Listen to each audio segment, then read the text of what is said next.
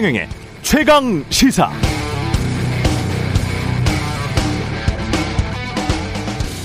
네, 어제 북한은 미사일 세 발을 발사했고 우크라이나에서는 러시아군이 우크라이나 동남부 지역을 장악하기 위해서 우크라이나군을 포위하고 총력전에 들어갔습니다.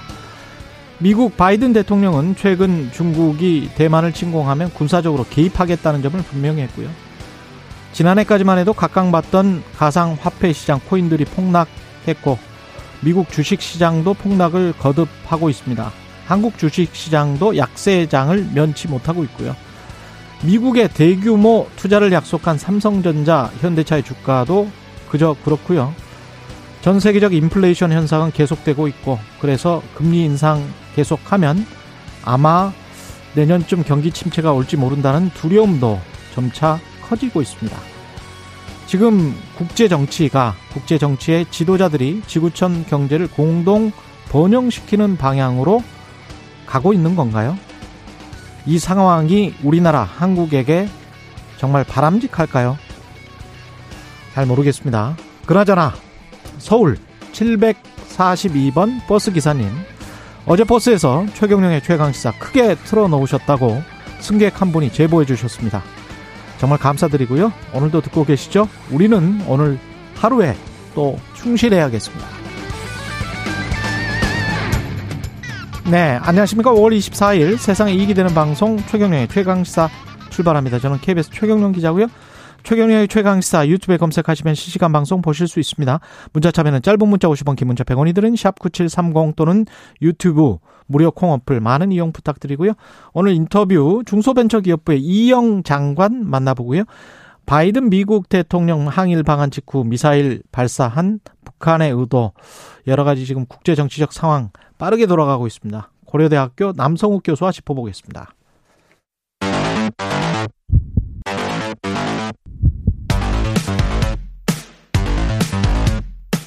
오늘 아침 가장 뜨거운 뉴스 뉴스 unboxing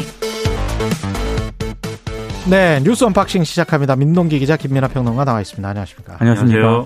742번 버스는 교대부터 은평구 이렇게 가더라고요. 네. 예.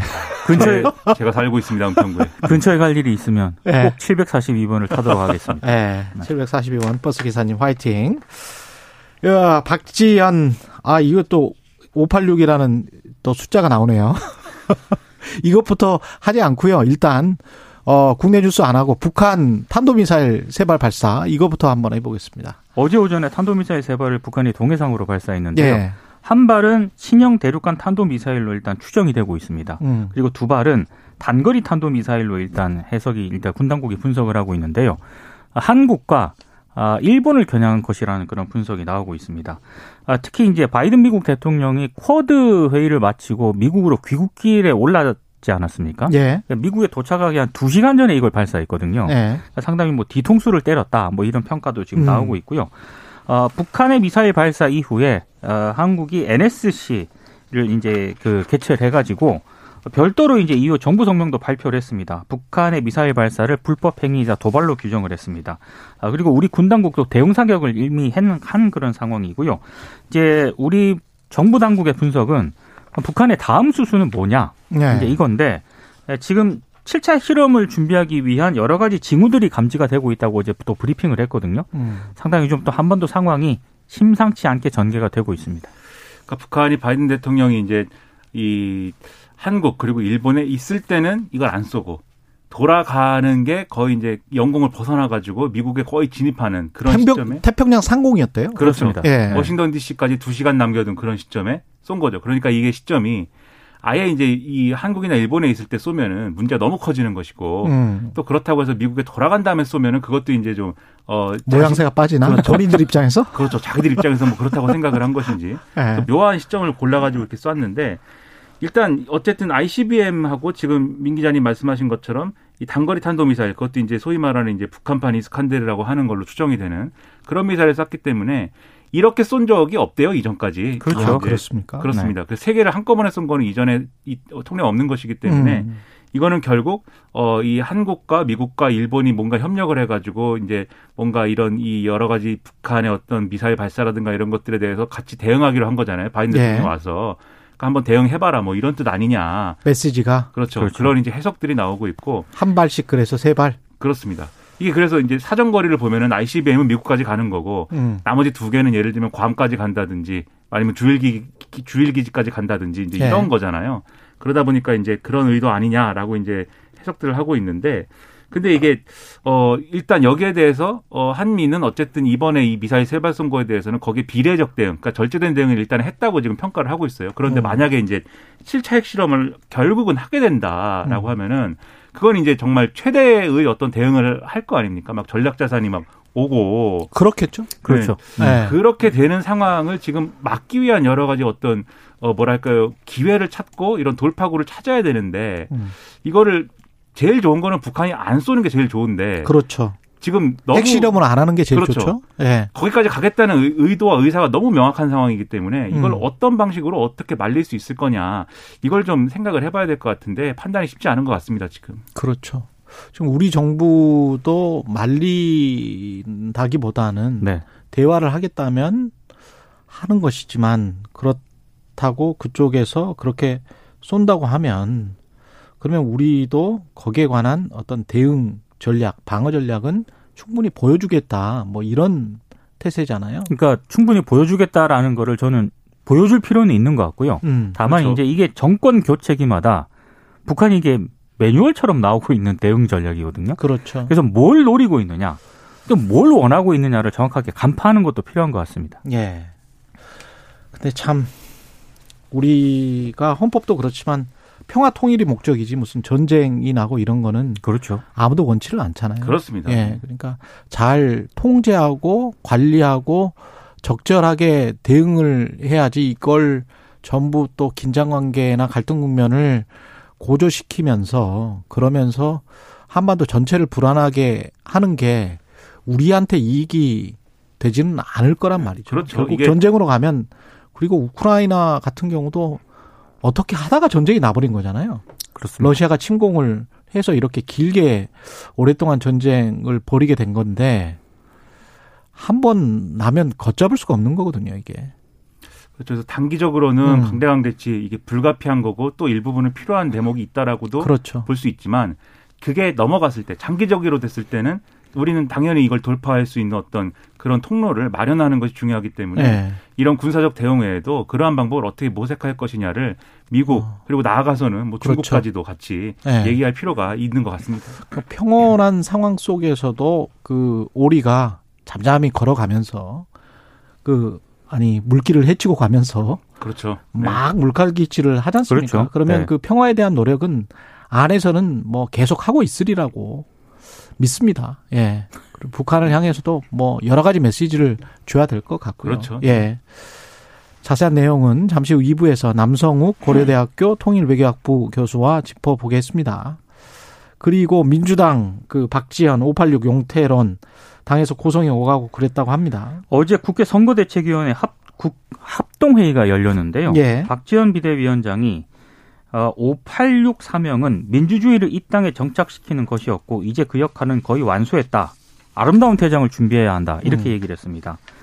같은 지역구 사선 이상 출마도 약속대로 금지해야 한다. 이렇게 얘기를 했고요. 그리고 대국민 호소문을 그 24일 발표를 하지 않았습니까? 예. 이거와 관련해서 잘못된 팬덤 정치를 끊어내야 한다. 검찰개혁 강행만이 살 길이다. 최강욱 봐주자라는 식은 분명히 잘못된 것이다라고 지적을 했습니다. 어제 지도부는 원래 공개 회의였거든요. 근데 여기서 이제 정면 충돌을 했습니다. 뭐 김민석 선대위 공동 총괄본부장 같은 경우에는 어, 일부 팬덤의 잘못된 행태를 극복해야 하지만 권리 당원의 권리 증진이 있었음을 놓치면 안 된다. 그리고 지도부 개인의 독단적 지시에 의해 처리되는 그런 수준의 당이 아니다라고 이제 약간 좀 부딪히는 모습을 보였고 음. 이후에 이제 비공개 회의로 전환이 됐거든요. 근데 여기서 고성이 오갔습니다. 일부 언론 보도에 따르면 윤호중 위원장은 앞으로 비대위 공개 회의를 안 하겠다. 지도부로서 자격이 없다면서 책상을 콱 내리친 뒤 회의장을 박차고 나갔다라고 하고요. 지도부로서의 자격은 누가 없다는 거죠? 박지원 박지원 비대위원장이? 비대위원장을 겨냥한 발언으로 음. 보이고요. 여, 여기에 대해서 박지원 위원장은 봉화에 다녀와서 느낀 게 없느냐, 노무현 정신은 어디 갔냐 이렇게 응수를 했습니다. 그리고 박홍근 원내대표도 여기가 개인 자격으로 있는 자리가 아니지 않느냐 이렇게 얘기를 하면서 회의장을 떠났다라고 하는데요. 음. 여기에 대해서도 박 전 위원장이 그럼 자신을 왜 여기다 앉혀놨느냐 이렇게 반박한 다음에 퇴장한 것으로 지금 전해지고 있습니다. 음. 민주당 상황, 민주당 상, 상당히 지금 상황이 악화가 되고 있는 것 같습니다. 선거 일주일도 안 남았는데 이렇게 이제 내분에 휩싸여 버린 거네요. 예. 그렇죠. 그러니까 선거에 미치는 영향을 두고 이렇게 뭐 지도부가 서로 이제 논쟁을 벌이고 하는 모습은 당연히 이제 선거에는 영향이 뭐 좋은 영향이 갈 수가 없습니다. 그래야 그 부분은 상당히 아쉬운 부분인데 다만 다각적으로 좀 필요 볼 필요가 있는 것 같아요. 그래서 예를 들면은 이제 어이 보좌관 협의회의 회장을 맡고 있는 분이 뭐 글을 올려가지고 음. 또 하나의 비판을 하고 뭐 이런 일도 있는데 이게 상대적으로 민주당 내에서 좀 젊은 층들은 박지원 위원장의 발언이나 이런 것들에 대해서 좀 공감하는 분위기도 일부 있는 것 같아요. 그래서 이, 어, 예를 들면은 이제 어, 그런 비판을 김용민 의원이 하지 않았습니까? 이, 바- 이 사과로 선거 이길 수 없다. 이렇게 네. 비판한 거에 대해서 이, 이 지금 나오고 있는 보좌진 협의회 회장인 분이 이제 올린 글을 보면은 어 그러면 사과라도 했냐 그러면 기존에 이제 음. 이 지도부나 또는 의원들이 그리고 사과로 선거를 이기지 못한다 그러면 지금 선거를 이길 수 있는 다른 비전이나 방책이 있는 거냐 이렇게 지금 반박을 하고 뭐 이런 상황이 이어지고 있거든요. 그러니까 이게 전반적으로 이게 보면은 결국은 선거 결과가 그다지 이제 이 지금의 민주당으로서는 긍정적이지 않을 가능성이 지금 커져 있기 때문에 예. 그래서 이 논쟁이 더 격화되는 것 같아요. 그래서 박지원 비대위원장의 본 의와 상관없이 결국은 이 문제가 제 생각에는 이제 평론가니까 평론가가 예상하기로는 8월 전당대회에 영향이 있을 거라는 생각을 다들 하지 않을까 지금. 음. 그래서 사실 이 지방선거의 결과와 관련된 책임론에 관한 논쟁으로 번질 것에 대해서 상당히 우려하는 기류가 있는 게 아닌가 이런 생각이 들어요. 왜냐하면 음. 586 용태론이라는 거를 박지원 위원장이 얘기한 게 여러 가지 얘기를 했는데 지금 586 용태론에 상당히 포커스가 많이 맞춰지고 있는 것도 지금 선거 결과가 만약에 안 좋다면 당연히 지금 뭐 좋을 수 있는 거지만 만약에 안 좋다면 누구 책임이냐에 대한 논쟁을 할 수밖에 없는 거잖아요. 근데 기존의 이제 구도상에서는 예를 들면 이제 이재명 후보의 책임이 크다라든지 음. 왜 개항을 해 나갔냐 이런 거 있지 않습니까? 예. 그다음에 송영길 대표는 왜 서울시장을 개항을 비우고 서울시장 나갔냐 이런 얘기가 나오는 나올 수 있고 또 박지원 비대위원장 선거 앞두고 왜 박완주 의원 뭐 이렇게 징계했느냐 이런 얘기를 일부 이제 당원들이 막 하고 있으니까 그렇죠. 이런 쪽으로 책임론이 쏠릴 수 있는데 만약에 586 용태론이라는 거를 대선 때 약속했는데 왜 지키지 않고 왜 반성과 쇄신을 하지 않고 혁신을 하지 않고 대선 이후 왜 그랬냐 이렇게 되면은 음. 그러면 이 586 용태론이라는 거를 실현을 안 해가지고 지방선거에서 진 거냐 이렇게 되는 거잖아요 얘기가 그러니까 이런 것들을 예상을 하기 때문에 지금 이제 더 이 논란이 커지고 있는 거 아닌가 그래서 상당히 이게 그러면은 지방선거 끝나면 더 혼란스럽겠구나 이런 생각을 할 수밖에 없는 거여서 그렇죠. 민주당으로서 상당히 지금 어, 아픈 어떤 진통을 겪을 수밖에 없는 상황이 지금 돼버렸습니다. 이 정당이 근데 선거를 앞두고 선거에 열을 올리고 선거에 뭐 집착을 하고 거기에 관해서만 생각을 해도 모자랄 판에 8월 전당대회에서 누가 당권을 잡고 그게 나의 국회의원 공천에 어떤 영향을 줄 것인가. 어, 국민들 입장에서 봤을 때는 딴 생각이죠. 이거는 본인들 그렇죠. 생각이잖아요. 그러면 그런 생각을 하는 정당 글쎄요. 게다가 이제 그 지난 대선 때도 보면 이 비슷한 일이 국민의힘에서 있었단 말이죠.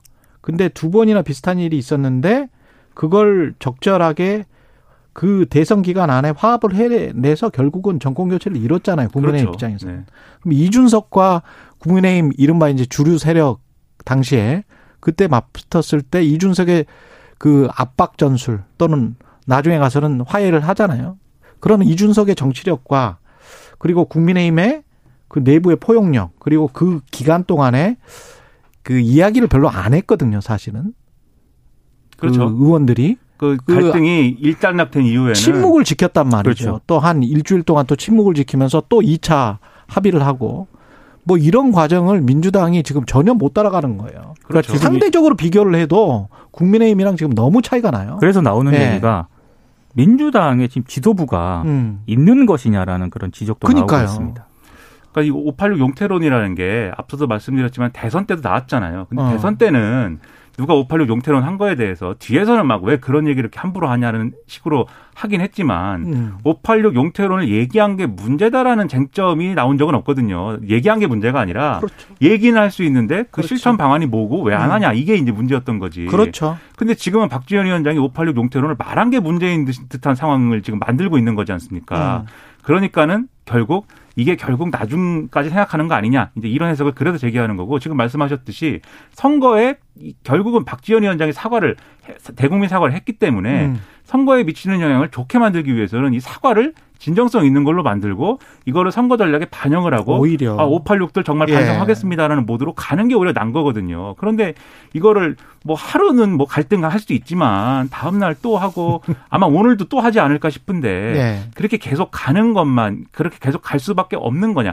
박지원 비대위원장도 뭐 비대위원장에 대해서 박지원 비대위원장의 어떤 행보나 이런 거에 대해서 문제 제기할 수 있겠지만 이것을 받아들이는 다른 지도부 구성원들이라든지 당내 중진들은 과연 그렇게밖에 할 수 없는 것이냐. 상당히 이제 의문을 가질 수밖에 없는 이준석 거죠. 대표 그렇게 그 국민의힘 갈등 벌어졌을 때요. 예. 결국에는 그 정리한 사람은 윤석열 당시 대선 그렇죠. 후보였습니다. 그럼요. 그러니까 예. 구심이 있었다는 거거든요. 음, 그렇습니다. 구심점이 있었다는 근데 겁니다. 민주당 예. 지도부는 지금 구심이 없습니다. 음. 그렇죠. 네. 그 사실 사실 그런 역할을 또 적극적으로 해줘야 될 사람 중에 하나가 이제 이재명 후보이기도 그렇죠. 한 것인데 예.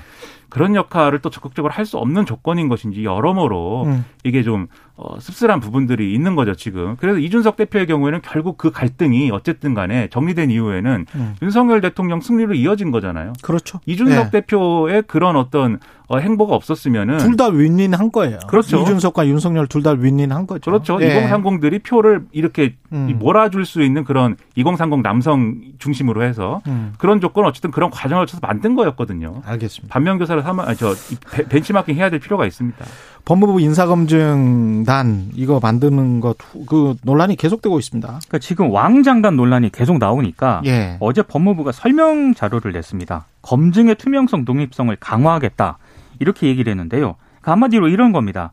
인사정보관리단장 있지 않습니까? 예. 비검찰, 비법무부 출신의 인사 분야 전문가인 직업 공무원으로 임명이 될 예정이다라고 얘기를 했고 장관은 중간 보고를 일절 받지 않겠다. 그리고 어, 그런 과정을 통해서 검증 과정의 독립성을 완전히 보장하고 사무실도 법무부가 아니라 아예 제3의 장소에 설치하겠다. 이렇게 얘기를 했습니다.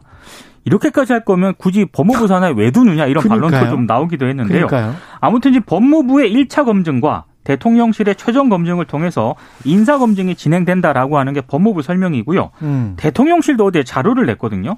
인사 검증을 법무부와 공직기강 비서관실 등 2단계로 나눠서 상호 견제가 가능한 시스템이다. 미국도 법무부 산하 FBI가 1차 검증을 하고 이걸 토대로 백악관 법률 고문실에 종합 검토 및 판단을 거친다. 이런 점을 강조를 했는데 그럼에도 불구하고 아, 권한이 너무 지금 법무부가 비대화되고 인사정보 오남용 소지가 있다는 우려는 계속 나오고 있는 상황입니다. 아니 공직기관 비서관실도 이시원 전 검사잖아요. 맞습니다. 그러면 뭐 기소 공소 유지 기간 동안에 국정원도 제대로 견제 못 해가지고 그 무고한 시민을 예? 그 기소하고 공소 계속해서 어떻게 어 죄로 만들려고 했었던 그런 상황인데 그걸 법무부에 있는 사람들을 또 그쪽도 다 검사들인데 네. 견제가 이게 상호 견제가 됩니까? 그러니까 검사가 일단 너무 많다는 문제가 하나 있고요. 예. 또 하나는 이게 지금 공무원 인사 관련 업무는 인사혁신처 소관이거든요. 음. 근데 이거를 개정 법무부령이 지금 법무부령으로 하는 거지 않습니까? 근데 그렇죠. 이거 정부조직법에 명시된 이 업무기 때문에 정부조직법을 먼저 개, 개선해야 된다라는 그런 얘기가 나오거든요. 그래서 약간 법적인 문제도 지금 논- 논란이 제기가 되고 있습니다. 그러니까 지금 법은 이제 인사혁신처가 이런 이제 인사검증이나 이런 거에 대해서는 이제 권한을 갖고 있는 것이고 음. 그런데 이것을 예를 들면은 대통령이 임명하는 정무직인 경우에는 거기에 이제 한해서 제한적으로 그러한 권한을 이 대통령 비서실장한테 위탁을 하는 형식이에요. 그건 이제 시행령으로 하는 것인데. 근데 그것도 제한적으로 하는 건데 법무부에 아예 이제 이 인사관리 정보단입니까? 인사정보관리단입니까? 이거를 두고 아예 인사혁신처가 원래 갖고 있는 권한을 다 그냥 여기에 위임하는 방식으로 그렇죠. 정리하는 것은 상위법하고 충돌한다 이제 이런 지적이 있는 것이고 그리고 지금 최경 기자님 말씀하신 대로 결국은 이렇게 저렇게 해도 이 청와대에 있는 공직기관 비서관 그리고 이제 여기 법무부에 지금 뭐 단장은 뭐 비검찰 출신이다라고 하지만 어쨌든 그 밑에 있는 사람들이라든지 이거 다 검사 출신이거나 검찰 출신인데 이게 이제 제대로 되겠 이 정보 관리나 이런 것들이 제대로 되겠느냐라는 의문이 있는 것이고 예. 그리고 이런 우려가 계속 제기가 되니까 법무부가 이제 뭐 여러 가지 지금 말씀하신 대응책을 막 얘기를 했지만 이게 아주 근본적인 부분은 설명하지 못하는 게 왜 법무부 밑에 그럼 이 인사 그렇죠. 그렇죠. 정보 관리단이 왜 있어야 되는 거에 그렇죠. 대해서는 설명이 안 되는 거거든요. 예를 들어서 이게 무슨 뭐 어제 장재원 의원은 또 어, 이게 다원화된 어떤 어, 그런 검증인 것이다. 그래서 이제 경찰도 이 관련된 인사검증 관련된 이제 정비를 할 것인데 그러면 음. 인사혁신처, 법무부, 경찰이라는 다원화된 채널 속에서 어, 인사 시스템이 가동되는 거다라고 이제 페이스북에 썼어요. 근데 음. 이게 쉽게 얘기하면 이 세평 자료라는 거 있지 않습니까? 그렇죠. 경찰 정보 예. 라인에서 작성하는 그 세평 자료가 있고 그 다음에 또 이제 뭐 또 국정원이 인사 검증하는 것에 대해서도 뭐 부활시키는 것에 대한 시사를 했는데 장재원 의원이 그것 때문에 좀 논란이 빚었죠. 그렇죠. 어제. 국정원이 원래 옛날에 갖고 있던 조난 자료 이런 거 있지 않습니까? 이런 게 인사 검증한다 그러면은 원래는 청와대에 있었던 민정수석실로 가서 맞습니다. 거기 모이기 때문에 그게 문제다라고 한 거거든요. 근데 지금 그림대로 하면은 그 각각이 각각이 따로따로 뭘 하는 게 아니라 결국은 법무부 밑에 가서 다 모인다는 거예요. 이 얘기는. 그 단장 밑에 다 모인다는 거죠. 그렇죠. 그럼 그게 뭐가 다른 거냐 그러면은 청와대 민정수석실이 있어갖고 폐해가 있었던 거랑 얘기가 이렇게 되는 거거든요. 그러니까 그리고 오히려 그렇게 되면은 국정원이 국내 정치에 개입 못하도록 해놨잖아요. 그렇죠. 그걸 다시 부활시키는 거 아니냐라는 우려도 나오고 그렇죠. 있는 만약에 조난자료 작성해야 된다 그러면은 지금 어. 폐지시킨 그 아이오 요- 요원이라는 게 있지 않습니까? 그렇죠. 그 각기 정보 요원. 그렇죠. 정보 요원들 다 부활해야죠. 그, 그 사람들이 저 파악해 갖고 조난자료 써야 될 그렇죠. 텐데. 예. 예. 그럼 이게 국내 정치 어, 개입이 아니냐, 맞는 거 아니냐, 이렇게 될 수밖에 없고. 그리고 애초에 민정수석실의 문제라는 것도 그런 인사검증 자료나 이런 것들이 다 모이는 거에 더해서 수사기관에 대해서 개입을 하고 특히 검찰에 대해서 거의 한 몸처럼 움직이고 뭐 이런 게 문제라고 했던 거잖아요. 그렇죠. 근데 법무부는 아예 검찰청을 일종의 지휘 감독을 하는 건데 예. 이게 뭐가 달라지는 거냐 이 의문은 생길 수밖에 없는 거거든요. 이 인사검- 여기에 대해서 설명을 해줘야 돼요. 인사 검증이 뭐 사찰이나 뭐 이런 걸로 안 되려면 우리가 보통 이제 기업에서 스카우트 할 때하고 똑같이 정부나 뭐 지금은 청와대가 아니니까 대통령실이나 뭐 장관들도 마찬가지거든요. 그 전 직장에 전화를 해보고요. 그 전전 직장에 전화를 해보고 그렇죠. 그리고 프로필이나 이런 거는 다 나와 있기 때문에 그렇죠. 예. 그리고 이제 인사청문회 자료는 본인에게 요청해가지고 다 받는 거기 때문에 네. 그래서 주민등록 번호랄지 이런 거 다 제공을 하면 한꺼번에 쫙 열람을 하는 거거든요. 해관부나 이런 곳에서. 그래서 이 관련해서 다 적법한 절차로 누가 해도 상관이 없어요. 꼭 국정원이 하면 엄밀하게 잘할 수 있느냐? 전혀 그렇지 않습니다. 정당한 법 절차로 하면 저한테 시켜도 저도 아주 잘할 수 있어요. 아, 그리고 네. 인사혁신처가 하고 있어요. 그런 그러니까요. 예. 일반적인 세평을 수집하고 인사 검증하고 그러면서 묻고 다니면 되는 거예요. 적합한 사람들에게 그 전 직장에 있는 사람들에게 그걸 지금 정부도 똑같이 하고 있고 이번에도 그렇게 했습니다. 제가 알고 있기로는 뭐 왜 이런 거냐? 제가 보기엔 꼼수가 있습니다. 처음부터 시행령으로 인사정보관리단을 둘 수 있다 이렇게 말을 했거든요. 네. 발표할 때부터. 맞습니다. 예. 그렇기 때문에 국회가 지금 민주당이 그 장악을 하고 있기 때문에 정부 부처 정부 조직법을 이 손대는 거 개정하는 거 그걸 처음부터 염두에 두고 그쪽으로 가면은 이게 말이 아주 꼬이겠다 싶어서 이걸 인사정보관리단을 이쪽으로 넣는 게 맞겠다. 그러면서 시행령만 바꿀 수 있다라고 처음부터 그렇게 이야기를 한 것 같아요. 일종의 꼼수인 것 같은데 글쎄 이거는 법적으로도 그렇고 그리고 정치적으로도 이렇게 하는 게 맞는가 법무부 산하에 두는 게 맞는가 아무리 여러 가지 변, 변명을 한다고 하, 하더라도 당연히 정보의 독점이 될 수밖에 없을 것 같은데요. 예. 다른 방식을 강구해서 아무리 여서야될 상황이라고 해도 음. 민주당의 합리적 방안을 제시해서 설득을 한다든지 예. 그런 것들이 필요하다고 생각을 합니다. 그렇죠. 예. 인사검증은 강화해야 되겠지만 음. 맞는 방식으로 올바른 방식으로 하는 게 중요한 거죠. 뭐 김규현 국정원장 후보자 인사청문회도 있었고 윤정원 뭐 국무조정실장 내정 아, 재밌는 얘기. 논란, 네. 뭐 김건희 팬클럽 보도 논란, 뭐 재밌는 이야기들이 많았는데 못 하겠네. 시간이 없어서. 두 시간 해야 돼요 뉴스 unboxing. 네. 예, 뉴스 언박싱 민동기 기자 김민아 평론가였습니다. 고맙습니다. 고맙습니다. 고맙습니다. KBS 1라디오 최경영의 최강시사 듣고 계신 지금 시각 7시 44분입니다.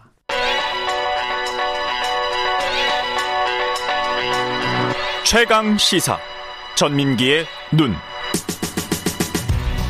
네, 전민계는 한국인사이트 연구소 전민기 팀장 나와 있습니다. 안녕하십니까? 네, 반갑습니다. 전민기입니다. 아, 미국은 총기 사고 정말 많이 일어나요. 예, 그렇습니다. 예, 초등학교 총기 사고 이거는 충격적이던데. 네, 그 텍사스주 샌안토니오 서쪽에 있는 초등학교에서 지금 총기 난사 사건 발생했죠. 어, 학생 어린이 학생 19명과 교사 2명이 사망을 했습니다. 그 유벨디시라고 하는 곳에 거주하는 18살 청소년 살바도르 로마스인데 이 롭 초등학교에 들어가서 어, 오전에 무차별 총격을 가했습니다. 살인자는 18살 청소년이었고? 예. 근데 여기 가기 전에 또 본인의 할머니도 또 살해하고서 갔더라고요. 근데 이제 어, 현장에서 살해됐기 때문에 예.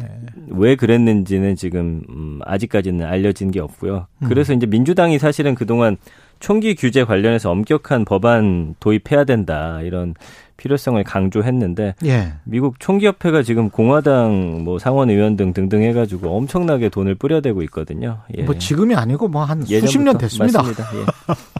그 사람들 돈 뿌려댄 거. 그래서 이제 공화당 계속 지금 막고 있고 그 다음에 사실은 미국인들도 네. 뭐 총기 소지를 찬성하는 사람들도 뭐 많죠. 절반 이상 돼요. 예, 예, 맞습니다. 이게 지금 그 멘탈리티도 잘 이해를 하셔야 될 것 같은데 그 사고 방식도 네. 일단 그 이게 몇 번째 총기 사고입니까? 아니 지금 올해 미국에서 발생한 총기 난사 사건이 200여 건이나 벌써 되고요. 200여 건 올해만 학, 예, 학교에서 발생한 사건이 27건입니다. 올해 상반기도 아직 안 지났는데. 예. 그 2018년부터 이제 미국의 학내 총기 사고 통계를 내는 곳이 있는데 예. 작년이 이제 연간 최고치 34건인데 벌써 27건이니까 음. 어마어마하게 많이 났죠. 그래서 미 연방조사국이 최근 발표한 보고서를 보니까 지난해 미국에서 일어난 총기 사건이 전년 대비 한 50%나 증가했다. 지금 계속 미국 내에서 총기 사건이 지금 증가하고 있는 그런 추세인 것 같습니다. 데이터를 좀 소개해 주시면 네. 총기 관련 데이터. 일단 48%인데 미국인들이 보유한 총기 수가 전 세계 민간인 총기 보유 수에서 차지하는 비중이 그러니까 전, 전 세계 민간인의 총기 네. 보유 수 에서 미국인들이 반을 네. 가지고 있어요. 반을 가지고 있다. 예, 네, 그리고 이제 미국 국립사법연구소 보고서를 보면 미국인들이 보유한 총기 수가 약 4억 천만 정. 4억 천만. 예. 인구가 한 3억 3천, 3억 5천 이렇게 되는 나라에서 너무 많죠. 4억 천만. 네. 인구보다 그래서 어, 확률적으로 인구보다 더더 많네. 그러니까 한 사람이 여러 정 보유하는 건데 예. 89정이 뭐냐면 미국인 100명당 평균 총기 보유수예요. 예. 이거 예멘이 100명당 어 55정 보유해서 2위인데 사실 예멘은 뭐 내전도 있고 그런 국가기 그렇죠. 때문에 네. 비교할 네. 수 없을 정도로 그럼에도 미국의 100명당 총기 보유 수가 거의 90정이다라는 거는 굉장히 많은 거고요. 그리고 미국은 10명 중 4명이 이제 총기를 소유하고 있거나 총기가 있는 집에 있고 그 한 50% 가까이가 총기가 있는 집에서 자랐다라는 또 대답을 했다고 아. 해요.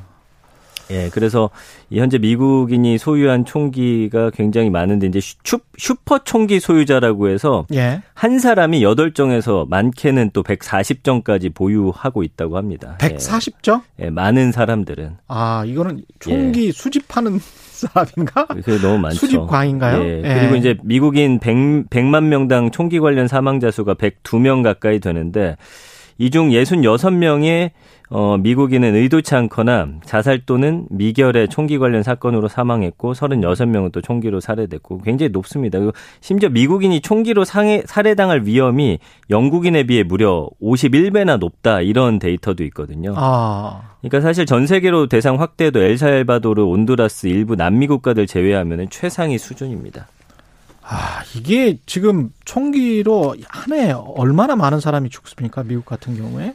지금 음 계속해서 늘어나고 있는데 지금 2020년에 미국에서 총기 관련 사고로 사망한 사람이 살인과 자살 합해서 한 4만 3,595명 이라고 합니다. 한 해 4만 3천 명? 예.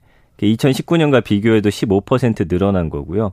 2020년이 지금 총기 사망 사고 수가 26년 만에 최고치였는데 올해 보니까 아까 수치 보셨겠지만 예. 좀 능가할 수도 있을 것 같고요. 그 인구당 10만 명당 8.1명꼴 이고요. 반면 총기 이용한 살인 사건도 급증하고 있는데 어 2020년에 총기 살인 사건이 19,350건. 2019년 수치인 인구 10만 명당 이 4.6명에서 2020년에 6.1명으로 34.6%나 껑충 뛰게 돼요. 근데 이제 1994년 이후 26년 만에 지금 가장 높은 증가폭이 최근에 들어와서 있고요. 아.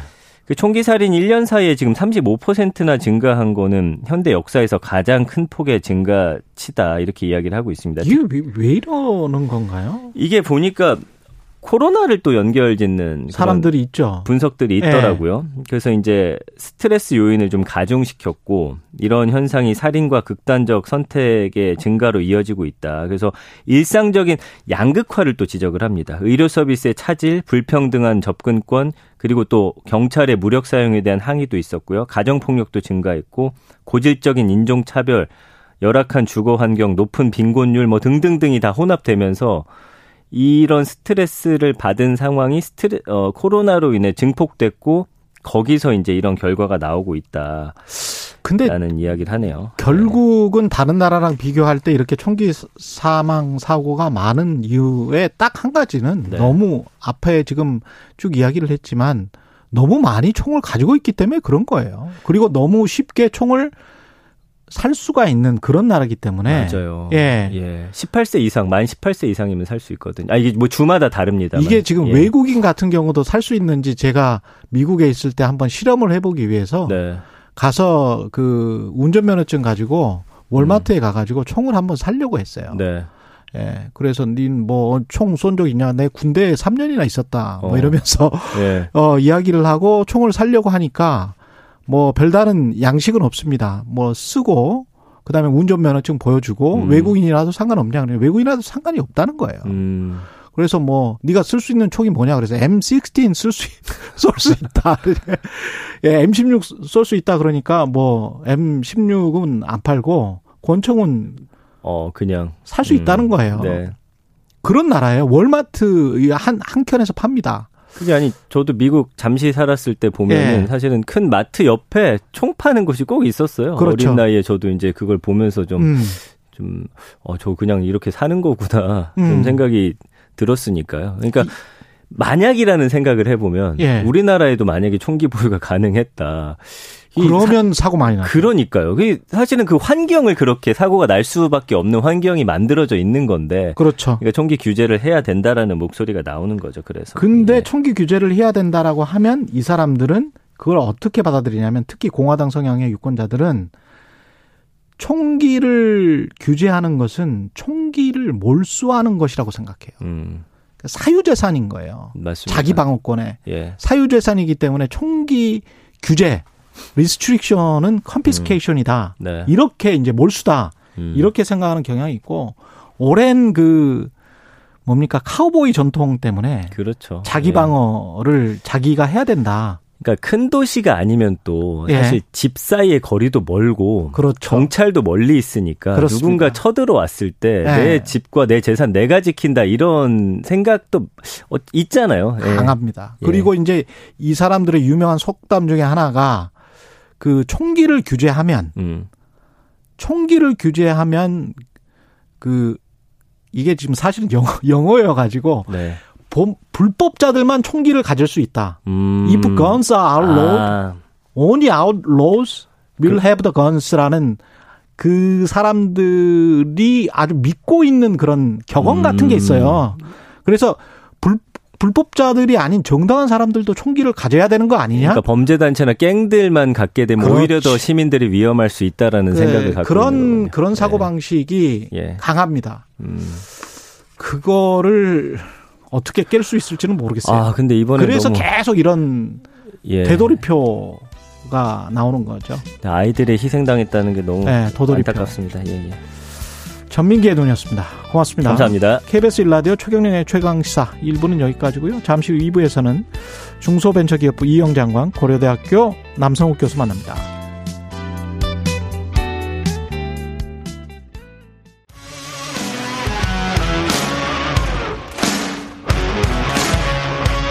오늘 하루 이슈의 중심 최경영의 최강 시사. 네, 어제 용산 대통령실에서 중소기업인 대회 열렸고요. 중소기업인 대회 최초로 5대 대기업 총수들, 예, 회장들, 중소기업 주요 단체장들이 함께 모여서 공정과 상생을 다짐했다고 합니다. 잘 될지 중소벤처기업부 이영 장관 전화로 연결돼 있습니다. 안녕하세요. 네, 안녕하세요. 예, 장관 취임 축하드립니다. 아유, 감사합니다. 예, 예. 취임하신 지 지금 한 열흘 되셨나요? 네, 열흘 됐습니다. 예, 업무 파악 지금 한참 하고 계시겠네요. 네, 그렇습니다. 예, 중소벤처기업부는 어떻습니까? 저 과거에는 약간 좀 가장 작은 부처 뭐 이래 이랬었는데 네. 지금은 위상이 상당히 커진 걸로 제가 알고 있는데.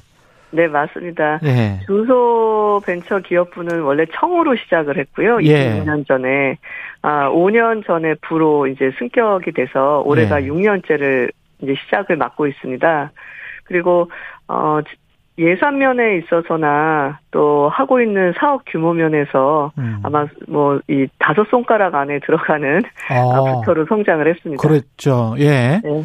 지금 현안들이 중소벤처기업부 현안은 뭔가요? 가장 큰 현안들은? 가장 큰 현안은 이제 내일 본회의에서 통과되는 추경. 음, 추경. 에 예. 따라서 그 손실 보전금, 음. 어, 손실 보상 이 부분에 대한 집행입니다. 예. 지금 어, 중기부에 해당하는 금액만 거의 30조 가깝게 되고 있기 때문에 30조 원. 예. 네. 아니 사, 정확히 30조 원은 아니고요. 예.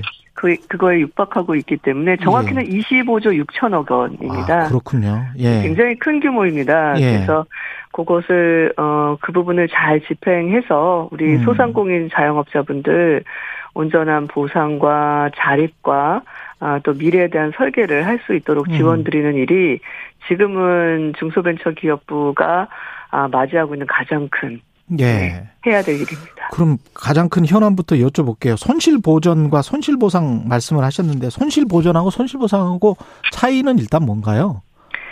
아, 우리 그전에는 방역지원금이라는 얘기를 많이 했었죠. 재난지원금이라는 예. 얘기도 했었고요. 근데 우리가 알고 있었던 방역지원금, 재난지원금의 이름이 이번에는 손실보전금.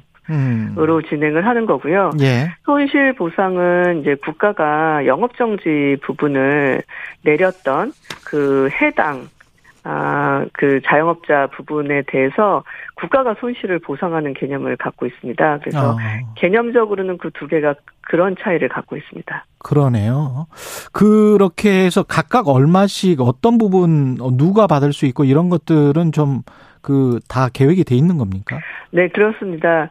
그 지난 과거를 봤을 때 예. 재난지원금이 예. 총 7차례 나갔습니다. 예. 그래서 31조 6 그러니까 31.6조 원 정도가 나갔고요. 예. 손실 보상이 3.5조 원 나갔습니다. 예. 그외 공과금 지원이나 폐업 점포 제도전 장려금 해서 아, 지난 나갔던 현급성 지원이 약 36조 원에 해당됩니다. 어. 그리고 대출이 한 70조 원에서 100조 원 이상이 지금 지원이 됐거든요. 예. 근데 이제 이 부분에 대해서도 온전한 보상에는 못 미친다라고들 음. 생각을 하고 계세요. 예. 그래서 이번에 나가는 손실보전금 같은 경우는 7번 재난지원금 총 합의 73%에 이릅니다. 예. 역대 최대 규모고요. 음. 23조 원으로 편성이 됐습니다.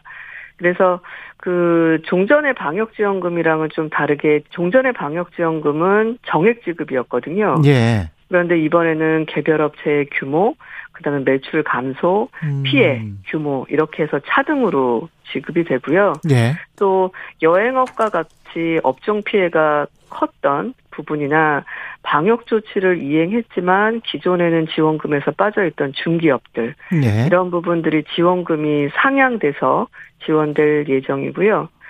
또 손실보상 같은 경우는 올해부터 분기별 지급 하한액이 50만 원에서 100만 원으로 상향됩니다. 음. 그리고 보정률도 피해 보정률도 90%에서 100%까지 상향되고요. 예. 그래서 규모가 아주 작은 그런 영세 자영업자 소상공인 분들한테는 도움이 될 걸로 보아지고 있습니다. 그분들은 어떻게 신청을 하나요? 필요 서류를 다 갖추고 어디에다가 서류를 내서 언제 어떻게 받을 수가 있죠? 돈을? 아, 소진공이라고 이제 중기부 산하의 예, 예, 예. 기관이 있습니다. 예. 소상공인 지능공단. 네, 맞습니다. 예. 그리고 저희가 이미 어떤 분들이 대상인지에 대해서 다 정리가 끝났고요. 예. 그 내일 지금 본회의가 예정되어 있거든요. 그러면 정리가 끝났으면 그분들한테 통보가 가는 겁니까 정부에서? 네, 갑니다. 아. 문, 자로도 가고요. 소상공인 진흥공단에서. 네네. 예. 그 개별로 문자가 가고요. 음. 그 외에 뭐 다양한 홍보 방법이나 지자체와의 연계 를 통해 가지고 음. 여러 방면으로 알림장이 가기 시작합니다. 아 그렇군요. 그러면 돈을 받는 손실 보전이나 손실 보상을 받을 수 있는 그런 시점은 다음 달 뭐 그렇게 되나요? 어, 어 그렇게 늦어지진 않고요. 어. 지금 그 본회의 통과되고 난 뒤에 예. 2, 3일 이내 지급을 아유, 준비하고 있습니다. 빠르군요. 예. 네, 그래서 지금 중기부 어. 내부적으로는 차관이 팀장으로 된 소상공인 회복 지원 TF를 이미 구성을 해 놨고요. 예. 그래서 즉각적인 지급이 될 수 있도록 준비를 하고 있습니다. 그래서 음. 어 지급 시작하자라고 어 시, 진행이 되면 하루에 한 160, 160만 개 업체를 음. 어, 바로 당일 지급받을 수 있을 정도로 시스템을 다 구축을 완료해 놨습니다. 예. 그래서 내일 본회의 통과하고 국무회의, 자금 배정 등이 거치면 보통 2일에서 3일 정도 걸리거든요. 예. 그러면 당일날부터 중기부는 어, 지원을 시작합니다. 음, 금융 지원 같은 것, 대출 같은 건 유예 뭐 이런 것도 혹시 있습니까? 아 그렇습니다. 예. 그 지금 크게 이제 지원 부분을 좀 따져보면 이렇게 어, 손실 보전금, 손실 보상도 있지만, 이 2년 사이에 대출이 굉장히 많이 늘었습니다. 예. 그래서 한 세 가지로 준비하고 있는데요. 첫째는 그 이자율이 굉장히 높은 비은행권 고금리 대출이 증가를 했거든요. 예. 이분들을 저금리 대출로 전환시켜 드려야 됩니다. 음. 그래서 거기에 해당하는 대환 대출로 7.7조 원 정도 규모가 자금이 올해 공급될 거고요. 예. 또 피해 소상공인 분들한테 긴급 어, 자금 수요가 필요하실 것 같아서 신규로 특례 보증하는 금액이 3조 원입니다. 음. 그리고 중기부는 아니고 금융위에서 진행이 될 건데요. 예. 그 부채를 상환하지 못하시는 소상공인 분들의 채무 조정을 해드려야 되거든요. 예. 상환 일정을 조정한다든가 채무를 가, 감면한다든가 여기에 자금이 총 30조 원이 추가 지급됩니다. 음. 그래서 올해 어, 금융 지원은 40.7조 원이 예. 지원될 계획입니다. 예. 이 정부가 이렇게 지원을 해주는 거는 이제 바람 다 뭐 원하는 거니까. 근데 이제 자생력을 강화하는 방안 같은 것들은 어떻게 생각하고 계세요? 네. 지금 코로 어제 제가 통인 시장을 방문했습니다. 예. 했는데 너무너무 힘들다라고 말씀을 하시면서 입가에 미소가 있으시더라고요. 음. 너무 감사했는데 그 미소가 뭐였냐면 예. 그 이제 영업 제한이 풀리면서 시장에 예전 같지 않게 방문객이 늘어나고 음, 있다고 좀 합니다. 늘어났다. 그래서 예. 희망에 대한 부분이셨어요. 음. 이제 빨리빨리 회복이 돼서 예전 같이 장사했으면 좋겠다. 그런 희망의 미소셨는데요. 지금 재난지원금, 손실보상금, 그러니까 그 손실보전금이란 손실보상이 과거에 지급됐던 거에 비해서 대규모로 금액이 지급이 되잖아요. 그렇죠. 이제 이 부분이 끝나고 나면 바로 자립이랑 자생력에 대한 고민을 해야 합니다. 음. 그리고 자립 자생력에도 저는 두 가지를 보는데요. 예. 하나는 코로나 이전으로 돌아가는 부분이 하나 있을 거고요. 네. 이와 같은 전국민 재난이 또 발생할 수 있기 때문에 네. 어, 대비를 하는 부분에 대한 자립 자생력도 고민을 해야 된다고 생각을 합니다. 그렇죠. 그래서 먼저 사업적인 자립 자생은 중기부랑 행안부랑 그 현장 의견을 수렴해 가지고 6월 초까지 지금 어, 대책 관련한 초안을 만들 예정이에요. 예. 이미 진행을 했고요. 예. 그래서 그 내용에는 뭐 손실보상 등 온전한 피해 회복 지원에 대한 부분도 있고요. 왜냐하면 이번 걸로 끝나는 게 아니라 음. 아, 지속 가능하게 완전한 회복이 될 수 있도록 살펴야 되거든요. 음. 그리고 그 외에 뭐 스마트나 온라인 쪽으로 소상공인 분들도 사업 전환을 해야 됩니다. 그 부분에 대한 지원 그리고 성장을 추구하면서 이제 더 이상 영세하다라는 개념을 넘어서 기업가용 소상공인 분들도 양성을 해야 돼요. 예. 이런 것들 다 포함한 좀 대책안이 6월 초에 에 나올 음. 계획입니다. 그리고 이런 재난들을 근본적으로 대비하기 위해서 우리 지난 재난 시절에 임대료 나눔 제도 같은 것들이 있었거든요. 그랬죠. 그래서 그게 이제 예. 자발적으로 고통 분담하면서 위기를 극복하자라는 개념이었는데 음. 이런 부분을 미리 좀 법제화하거나 제도화해서 국가도 일부 그 지원을 하고 나눔을 좀 정착하는 부분에 대한 고민도 어좀긴 텀으로 가져가기로 했습니다. 그래서 아. 전문가분들이랑 법제화 내지는 규정화할 수 있는 것들이 있는지 논의를 지금 거치고 있거든요. 아, 그렇군요. 그래서 네, 그런 것들이 자립 자생력 강화를 위해서 지금 진행하고 있는 아, 방안입니다. 그럼 건물주가 조금 저 임대료를 뭐 낮게 하면 정부가 좀 보조를 해준다거나 뭐 이런 겁니까?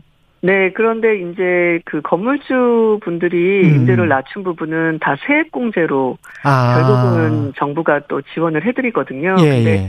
그게 이제 어떤 건지 잘 모르니까 네. 우왕좌왕하시는 면도 있고 예. 또 아, 나눔을 이거 국가가 강제하는 거야? 뭐 이런 부분도 있고. 예. 근데 대부분은 고통 분담을 같이 하자라는 그 운동에는 동참을 해주셨어요. 너무 감사하게도. 예. 다 유럽 국가들 선진국들도 다 그러고 있, 있는데요, 뭐.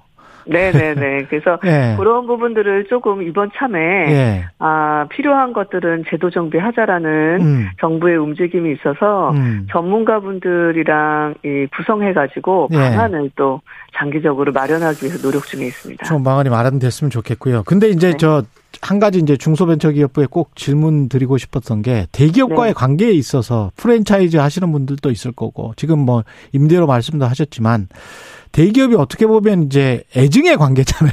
중소기업이나 네, 네. 자영업 입장에서 봤을 때는 그기가 이제 매출의 창고도 될 수도 있지만 또 납품 대금이랄지 기술 탈취랄지 뭐뭐 뭐 여러 가지 또 그 미움의 대상도 될 수가 있는 거거든요. 네. 중소벤처기업부에서는 어떻게 생각하세요? 이, 이 부분을? 아, 진짜 지금 말씀 주신 것처럼 딱 예. 애증의 관계인 부분이 되게 많죠. 예. 그러니까 지금 대한민국이 세계 10대 경제 강국이 되는데 음. 대기업의 견인력을 무시할 수는 없거든요. 예. 그럼에도 불구하고 불공정 거래에 대한 부분은 점점 그 수위가 높아지고 있기 때문에 예. 함께 잘 살아보자. 그리고 음. 또 새로운 시대를 맞이해서 함께 같이 나아가보자라는 그 사회적 인식은 점점 폭넓어져 가고 있습니다. 예. 그래서 납품 단가를 뭐 제값받기 또 기술 탈취 부분도 고질적인 불공정 그럼요. 문제이거든요. 예. 예.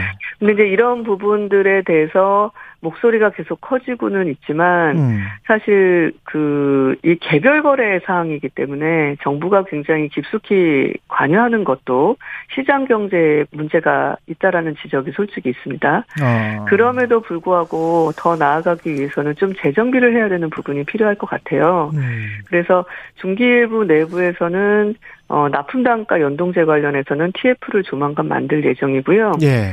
기술 탈취 관련해서도 지금 저희가 여러 가지를 정비를 하고 있습니다. 예. 어제 특히나 고무적인 것은 5대 대기업 음, 총수 되시는 어, 어 회장분들께서 어, 자리하셨는데 예.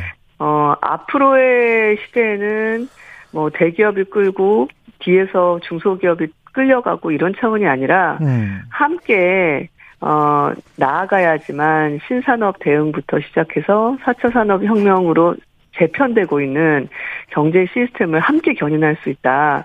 이 부분에는 서로 공감을 했습니다. 아. 그리고 불공정 거래에 대해서도 서로 이제는 좀 머리를 맞대고 예. 방안을 찾아야 된다라는 부분에 대해서도 인식을 같이 했고요. 예. 저 같은 경우는 그 모임이 있으시더라고요, 대기업. 예. 조만간 한번 어, 초대해 주신다 그래서 예. 또 가서 이 부분에 대한 현안들을 어떻게 해결할지 의논드리기로 했거든요. 아.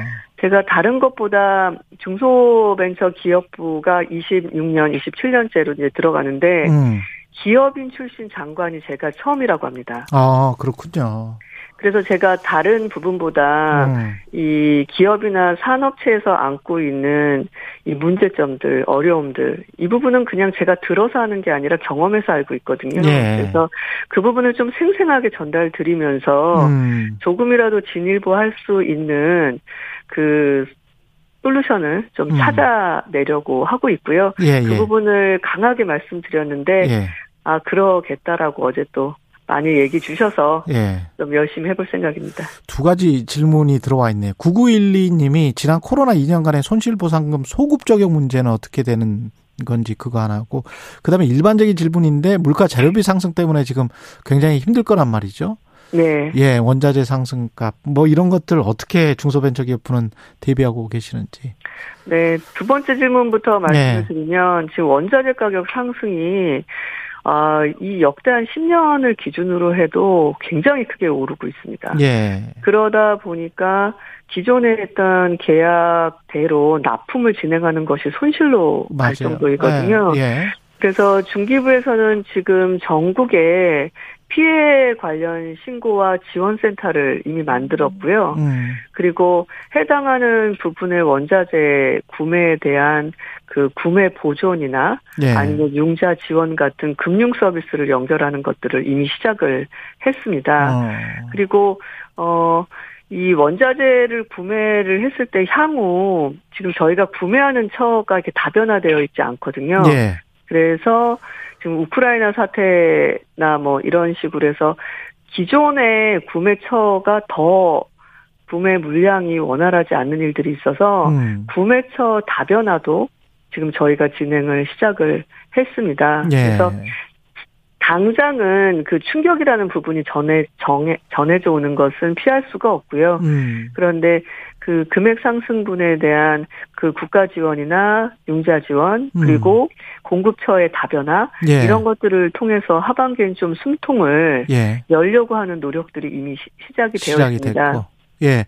코로나 2년간 그 손실보상금 소급 적용 문제 빨리 좀.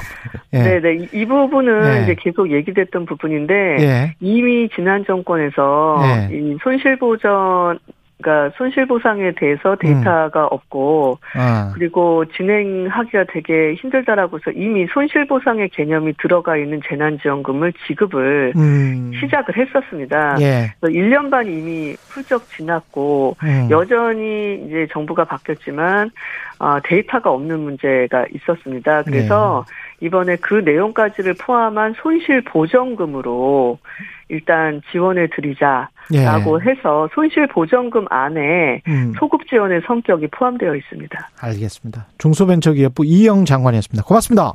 네, 감사합니다. 오늘 하루 이슈의 중심. 당신의 아침을 책임지는 직격 인터뷰. 여러분은 지금 KBS 일라디오 최경영의 최강 시사와 함께하고 계십니다. 네, 윤석열 대통령과 바이든 미국 대통령 한미 정상 회담이 마치고 나흘 만에 북한이 탄도미사일 세 발 발사했습니다. 윤석열 대통령 바로 국가안전보장회의 NSC를 소집하고 대응에 나섰는데요. 국가안보전략연구원장을 지낸 분입니다. 고려대학교 남성욱 교수 전화로 연결돼 있습니다. 안녕하세요. 네, 안녕하십니까. 교수님 일단 북한이 세발 세발의 이 의미가 뭘까요? 세발 네, 쐈는데. 일단은 바이든 대통령의 서울이나 도쿄 방문 동안에는 일단 뭐 도발을 자제했고요. 저희가 예상하는 것은 워싱턴에 도착하건 다음에 쏘지 않겠냐 했는데 음. 시간차가 한 2시간 있었습니다. 우리 서울 시간으로 아침 6시에 했고요. 아직 바이든 대통령이 워싱턴 공항에 도착하기 직전이었습니다. 북한 입장에서 뭐 이런 것까지 고려했는지는 정확하게는 모르겠지만 예. 하여튼 아침에 쏴야 되기 때문에 음. 묘하게 시차가 2시간 정도 바이든 대통령이 상공에 있는 동안에 도발을 함으로써 이제 음. 도발이 시작됐다라는 메시지를 미국에게 정확하게 전달했다고 볼 수 있겠습니다. 왜 세 발이었을까요? 이번에 석거 쏘기였습니다. 예. 아, 일단 이제 고각 발사를 통해서 ICBM 그러니까 저각을 쏘면 이게 이제 대륙간 탄도미사일 정도로 날아갈 수 있고요. 음. 또 이제 단거리를 쏘고 또 중거리를 쐈는데 이제 하나 정도는 뭐 실패를 한 것으로 보고요. 석거 쏘기를 통해서 어, 결국은 이제 한미일 3국을 다 타격할 수 있다라는 거죠. 음. 일단 단거리는 뭐 한국과 일본을 겨냥하고요. ICBM은 미국 본토를 겨냥할 수 있는데요. 이번에 바이든 대통령이 이제 한미 정상 또한 미일 정상회담에서 한미일 군사 협력을 이제 강조를 했습니다. 예. 그렇기 때문에 이제 자신들의 핵무기를 가지고 이 미사일에 탑재시켜서 핵 선제 타격 능력이 있다. 음. 이거를 이제 동시다발적으로 보여주는 의도가 있다고 볼 수 있겠습니다. 우리는 이제 지대지 미사일 사격을 시행을 했단 말이죠. 그러면서 이제 공동으로 우리 군과 주한미군이 대응을 한 건데 이거는 뭐 어떻게 보십니까? 불가피한 겁니까? 네, 일단 뭐, 윤 대통령 취임 후에 첫 번째 NSC 음. 상임회의를 열었습니다. 뭐, 네. 6시에 보고를 이제 받고요. 그럼으로써 이제 그 합참에서 그 엘리펀트 워크라고 그래서 영어 단어인데요. 예. 코끼리 걸음이라는 이제 우리말로 번역하면 음. 이 F-15 전투기들이 활주로 해서 마치 코끼리가 집단으로 이동하시 음. 무장한 채 출격 준비를 하는 이제 그런 모습이죠. 일종의 적에 대한 대한 메시지를 보내는 작전인데요. 네. 엘리펀트하고 또 한미 연합 지대지 미사일 사격을 두 발을 했습니다. 요건 이제 NSC 회의 이후에 10시대에 동해상으로 이제 미사일 사격을 했죠. 이제 이런 의미는 북한의 도발에 대해서 가만히 있지 않는다라는 좌시하지 않는다라는 이제 메시지를 보냄으로써 음. 우리 한국군과 주한미군이 이제 4년 10개월 만에 이제 공동 대응하기 때문에 앞으로도 북한의 도발에 대해서는 상응하는 또 대응을 하겠다라는 이제 메시지를 평양에게 보냈다고 볼 수 있겠습니다. 그럼 우리가 그런 메시지를 보내면 그 사람들이 북한이 도발을 안 할까요? 어떻게 보세요? 예, 뭐 강대강 구도로 가면 음. 도발에는 또 도발에 응징을 하고 도발이 결국은 이제 상승 국면으로 가면 이제 음. 긴장이 음. 높아지는데 예. 이제 이 당국과 정부의 딜레마는 있죠. 그러면 도발에 대해서 대응 안 하면 또 북한이 도발을 안 하느냐. 이게 이제 지난 맞아요. 해 동안에 예. 사실은 금년에 이제 17번째 미사일 도발이었거든요. 그렇죠. 사실 16번째까지는 음. 이렇게 이제 지난 정부에서 대응을 하지는 않았습니다. 음. 그러면 북한이 도발을 중단하느냐 멈추느냐 이게 음. 또안 되니까 아, 도발에 대해서는 도발에 대응하는 강대강 방식으로 간다. 음. 물론 이제 북한이 또 여기에 대해서 굴복하지 않고 더 큰 도발을 하겠죠. 이게 음. 이제 한반도 문제의 딜레마인데 일단 이제 도발을 자제한 상태에서 양측이 대화의 어떤 채널을 찾는 것이 현재로서는 중요한데 북한 입장에서는 바이든 대통령의 이 동북아 정책에 대해서 동의할 수 없다라는 그런 인식하에서 대응하고 있는 것으로 보입니다. 북한 입장에서 봤을 때 바이든 대통령의 동북아 정책에 그 이 동조할 수 없다. 그 공감할 수 없다. 이 핵심은 뭐예요? 일단은 트럼프 대통령은 정말 세계의 음. 정상회담을 세 번씩이나 해줬죠. 물론 한 번은 이제 판문점에서 만났죠. 예. 일단 김정은 위원장 입장에서는 뭐 기분이 좋았죠. 예. 전 세계 3천 명의 기자를 예. 앉혀놓고 어, 전 세계 세계적인 정상회담을 했으니까요.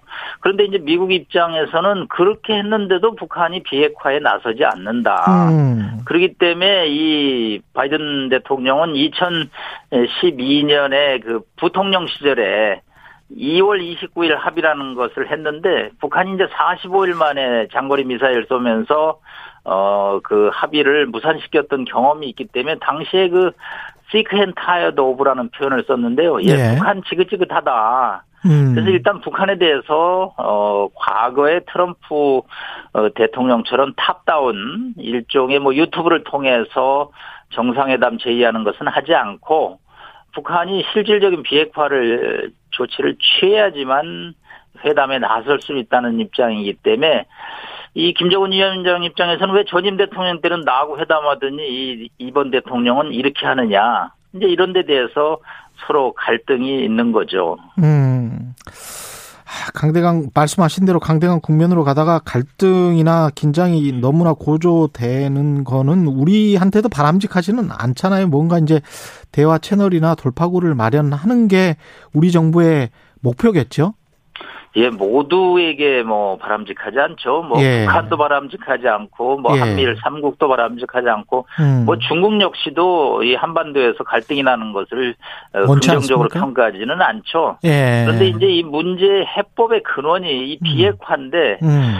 저는 하노이 회담에서 김정은 위원장이 정말 천재 일루의 기회를 놓쳤다고 생각합니다. 음. 일단 트럼프 대통령과 만났을 때 최소한의 합의를 했어야 되는데 뭐 영변 행 협상만 비핵화하겠다라는 이제 제안을 함으로써 합의가 무산됐기 때문에 다시 한번 이제 이 하노이 회담을 좀 잘 정밀 분석해서 미국과 회담을 성공시키기 위해서는 어떻게 에, 나와야 되는지 조금 더 어, 냉정한 분석을 하고 음. 어, 미국과 회담 채널은 이제 얼마든지 있거든요. 뉴욕 채널도 있고 뭐 유엔 채널도 있고 예. 그래서 북한이 조금 더 어, 외교적인 협상 쪽에 좀 초점을 맞추기를 좀 기원합니다. 그 지금 현재 국제 정세가 미국과 중국이 그 갈등을 하고 있고 G2 패권 전쟁을 벌이고 있고 러시아는 뭐 우크라이나를 침공해서 완전히 이제 적대적인 상황이고요. 미국이랑. 그러면 이게 북한이 중국과 러시아의 에 어떤 병풍 속으로 들어가면 우리한테나 별로 안 좋은 거 아닙니까, 지금? 상황이. 네, 이게 지금 뭐 국제 정치가 이 예. 한반도 비핵화에 긍정적인 영향을 미치고 있지는 않습니다. 예. 일단 우크라이나의 침공의 비극의 여러 이유 중에 하나가 지난 91년도에 우크라이나의 핵무기를 철거한 것이 오늘날 비극의 씨앗이라는 또 분석도 있거든요. 예. 북한 입장에서 이거 핵을 없애면 어 이것도 우리 우크라이나처럼 되는 거 아닌가 하는 걱정도 있고요. 그렇겠지. 두 번째는 예. 미중의 갈등이 지금 이제 점차 고조가 되고 있습니다. 예. 이번에도 예. 대만 문제, 대만은 절대적으로 방어하겠다고 일본에서 바이든 대통령이 얘기했죠. 예. 이 미중 갈등 사이에서 대만이 앞에 있으면 북한 입장에서는 또 어, 중국과 이런 관계를 통해서 역시 또 역할이 있다. 음. 그래서 비핵화할 필요 없다. 이런 국제 정치의 이 블록 이 그렇지. 구도가 예. 이 한반도 문제에 긍정적이지는 않은 것은 분명합니다.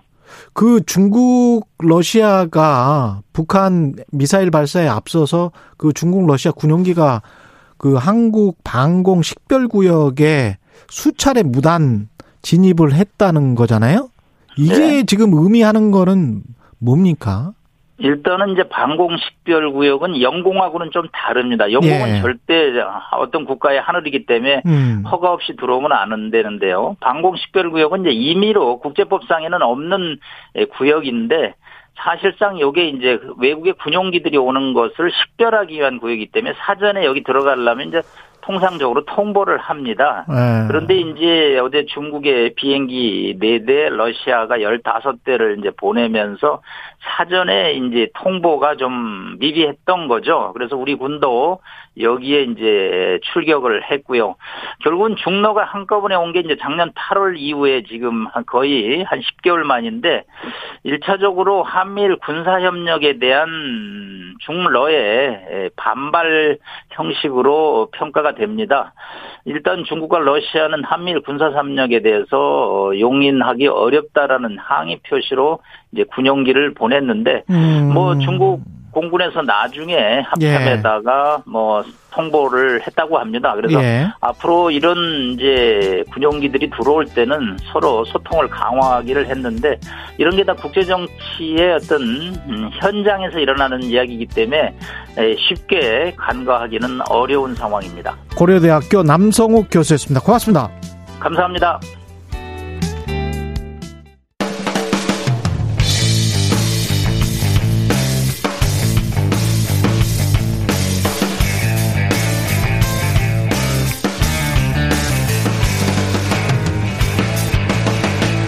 최경영의 최강 시사.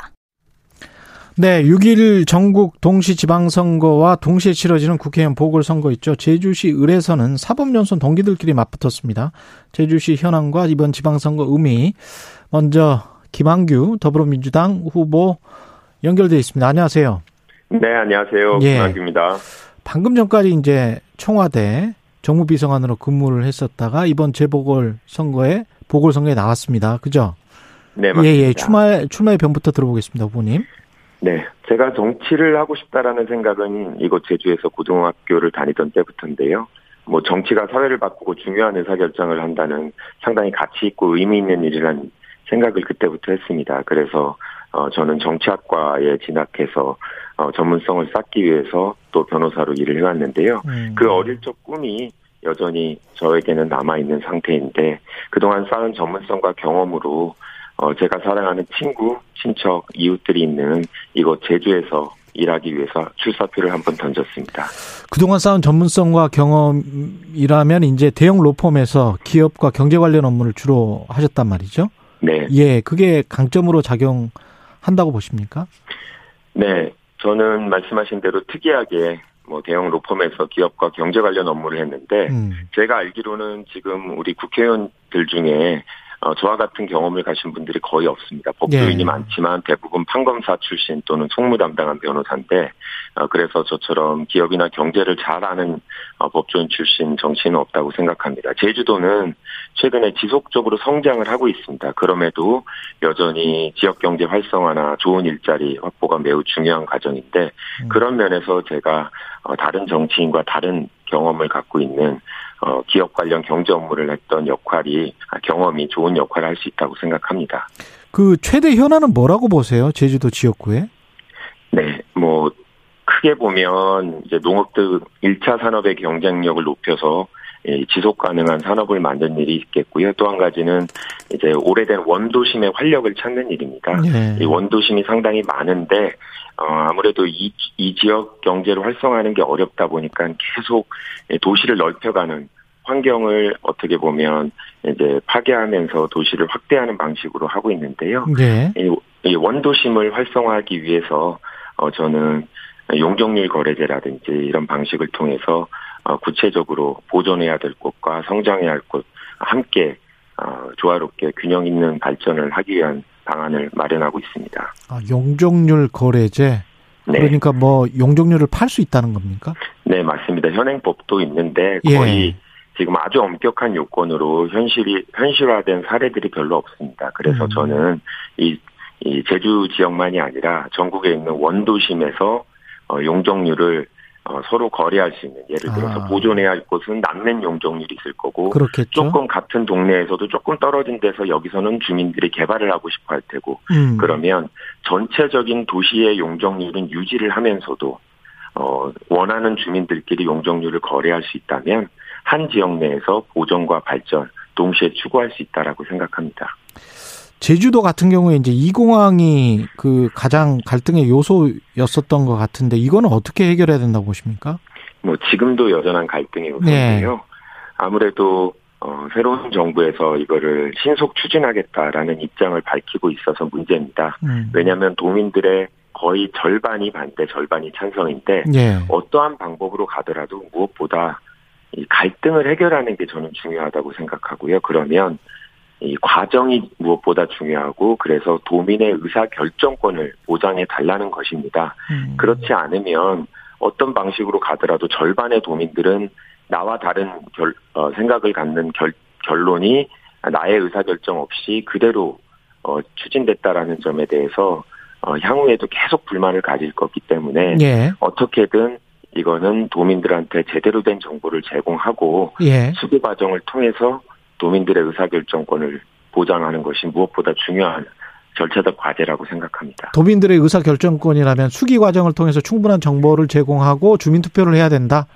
어, 반드시 꼭 주민투표의 형식을 취해야 되는 건 아니라고 생각하고요. 예. 그거는 뭐 수기단을 수기를 할 수 있는 주민들의 음. 대표를 뽑아서 논의할 수도 있을 거고 네. 무엇보다도 여하튼 도민들이 반대하고 있는데 정부가 일방적으로 신속 추진하겠다라는 입장을 계속 밝히는 것 자체가 아. 어, 제주도 도민들의 의사를 존중하지 않겠다라는 의지인 것 같아서 그게 좀 안타까운 상황입니다.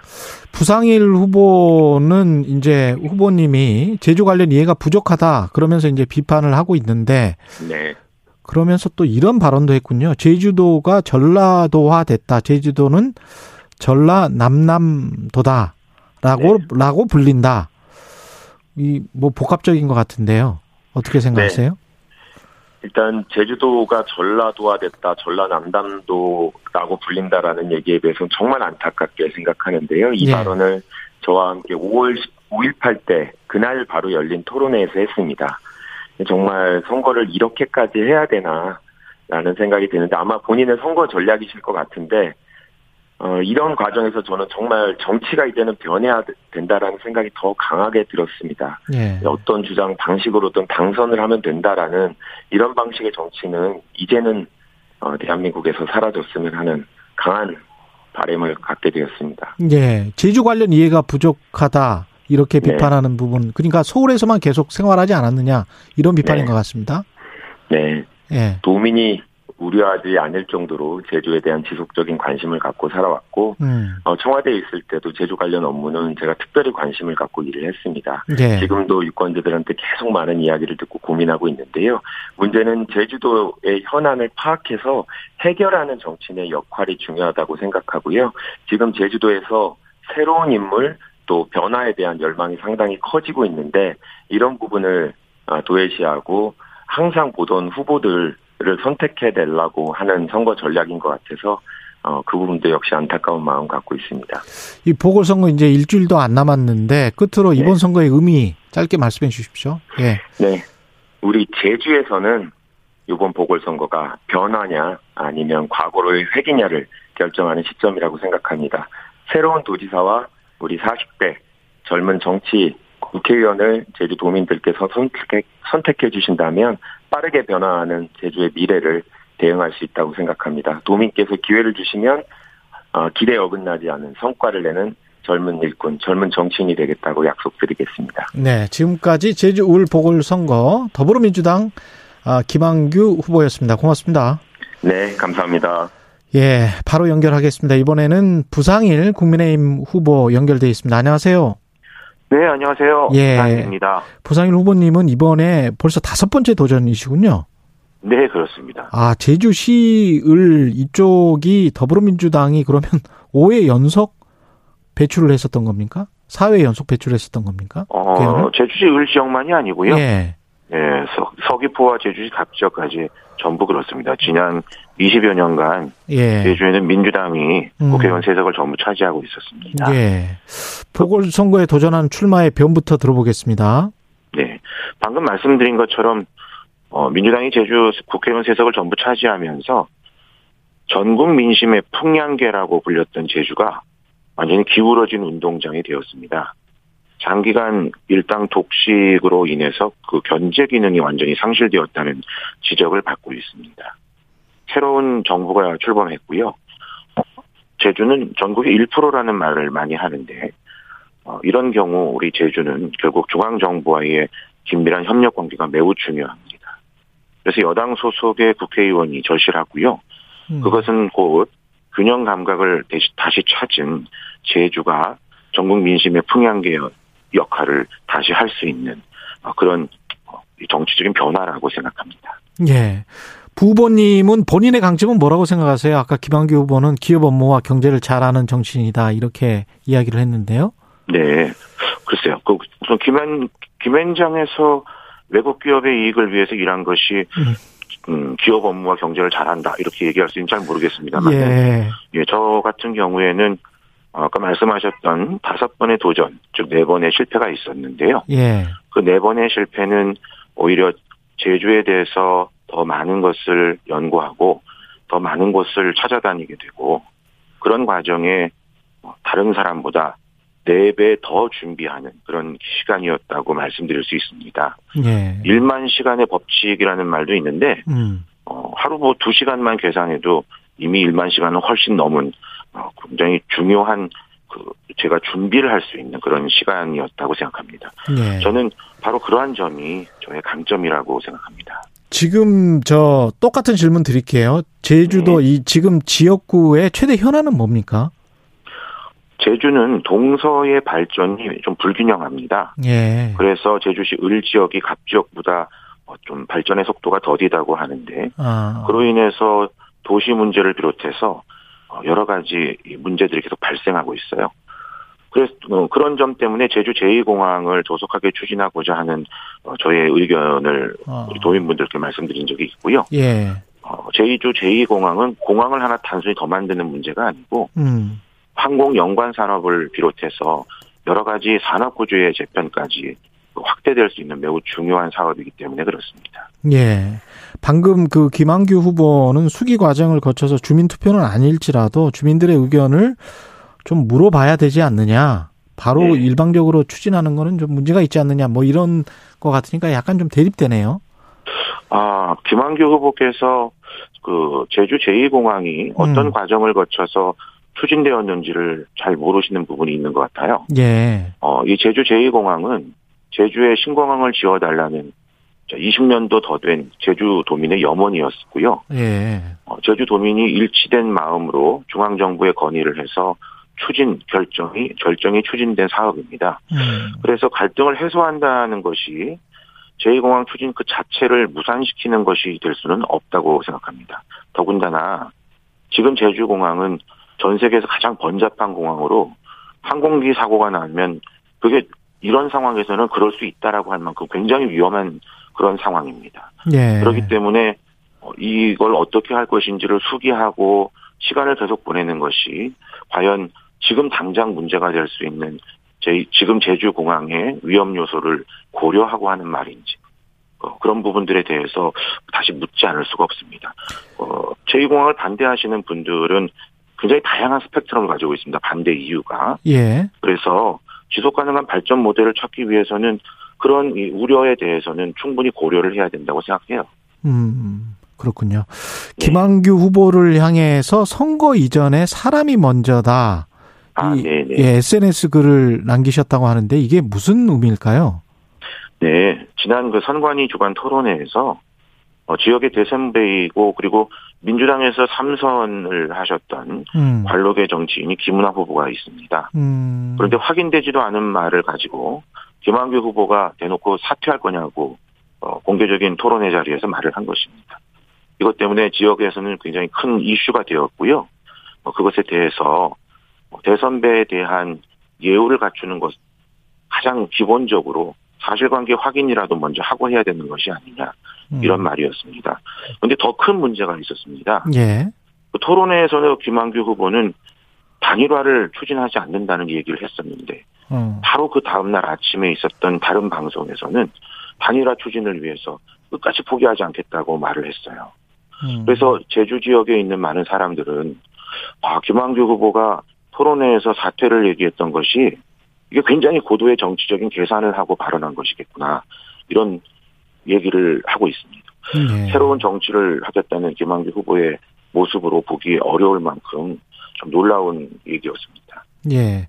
제주도는 전라남남도라고 불린다. 제주도가 전라도화 됐다. 이게 부상일 후보님이 토론에서 말씀하신 것 같은데 이거는 어떤 맥락에서 하신 말씀입니까?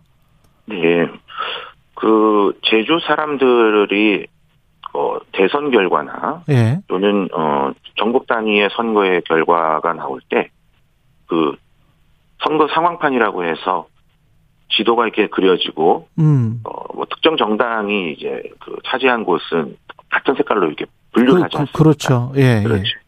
근데 이제 항상 제주는 전라도하고 호남하고 같은 색깔로 표시가 되는 그 시간이 굉장히 오래됐습니다. 예. 그래서 육- 우리 제주에서는 육지 사람이라고 하는데 음. 육지 사람이 제주 사람에게 얘기할 때 예. 야, 거기는 뭐 전라도냐, 전라남담도냐라고 얘기합니다.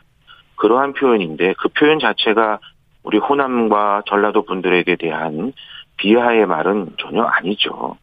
제가 얘기하고 싶었던 것은 왜 그렇게 되었는지 그것은 민주당이 일당 독식을 하는 과정에 우리 제주의 다양성들이 어, 어떻게 보장될 수 있을까?